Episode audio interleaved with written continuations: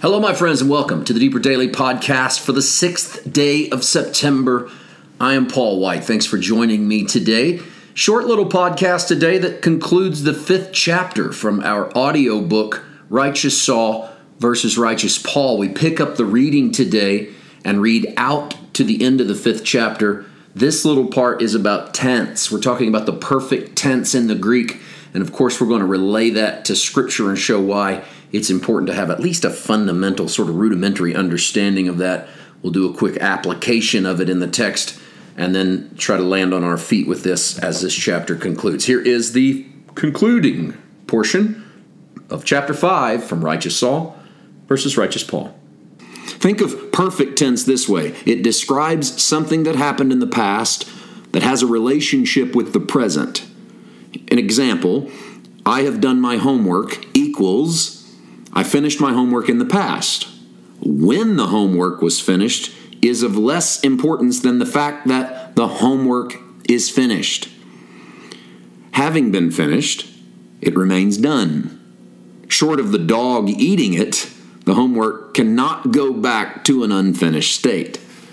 Think of Greek perfect tense as a word or phrase in which whatever is conveyed, in this case crucified, happened in the past with present, ongoing, and forever results. An action has been completed, and the results of the action are continuing on in full effect. Perhaps the New Testament's best and easiest example of perfect tense happens at the cross. Jesus said, "It is finished." John 19:30. Remember our homework example and apply that principle here. It is presented to us in Greek perfect tense, indicating, I finished it today it will remain finished tomorrow, and it will continue to be finished forever. That's perfect tense. When Paul said, I have been crucified with Christ, he doesn't put it in the past tense, pointing only to his conversion on the road to Damascus. That tense might read, I was crucified with Christ. Instead, he writes it in perfect tense to indicate his understanding that he was crucified with Christ, he remains crucified with Christ, he will forever be crucified with Christ. As you can see, the message, go get crucified, die to self, ignores Paul's great declaration, I have been crucified. It's easy to see why we missed it and messed it up. We simply didn't understand the tense.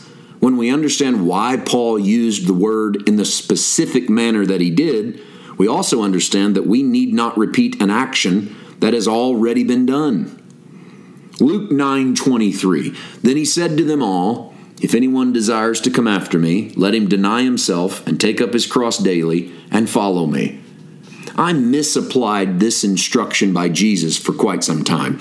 It seemed to me that he was telling me to be crucified over and over again. Otherwise, why would he use the word daily, a word that doesn't appear in the Matthew text of the same statement? Without the proper contextual understanding of Galatians 2:20, as we discussed in previous paragraphs, it was hard for me to see it any other way. What I missed within the context was the audience to whom he was speaking and what this instruction must have meant to them. Jesus warned his disciples that the price of following him would be less emphasis on their own desires and the heightened possibility that they would die in the attempt. For them, the cross was not a symbol of victory yet but one of brutal execution at the hands of the empire. He further assured them that some would not die until they saw him coming in glory, meaning that they would escape the martyr's death. The daily risk was the price of following Jesus. Paul used the same idea in 1 Corinthians 15:31 when he claimed to die daily. Read that passage and its surrounding context and you will find that Paul isn't claiming a daily spiritual death or a death to self but rather he is commenting on the very real physical threats that come his way daily. He even names the location of some of those threats, mentioning beasts of Ephesus. The threat of Saul's old religious friends toward Paul's new theology was daily and it was real. Jesus made the daily cross statement to his disciples in their timeline about relevant persecution they were going to experience. He was not warning me to take up my cross in spiritual death, though surely there is some utility in the daily cross concept for those who desire to follow him. We too can heed the warning that following Jesus will be costly and that there will be death to some of our old concepts and ideologies. In this sense, the statement of Jesus is alive and well but that is a secondary application of the passage. And knowing the difference in what Jesus was saying to them and what he might be saying to us is crucial. I now see this verse as a complement to Paul's statement I am crucified with Christ. Take up that knowledge and carry it every day. When you know you have been crucified with him, you deny the old Adam a foothold in your life, and following Jesus becomes a resurrection experience rather than a constant duel with death. And that marks the conclusion of chapter 5 from Righteous Saul versus Righteous Paul. We have the entire fifth chapter available beginning tomorrow, the 7th of September, in the additional content portion of our website, paulwhiteministries.com. If you've yet to sign up for additional content, it is a $50 donation, and then anything in additional content that is ever added there is all yours. And we have a lot of good stuff. We have a bunch of videos from our series on our first book, right? Uh, Revelation to Transformation. We have a growing set of videos from our second book, Between the Pieces, because we're still making that series. And every chapter we finish, we put all of those videos in there.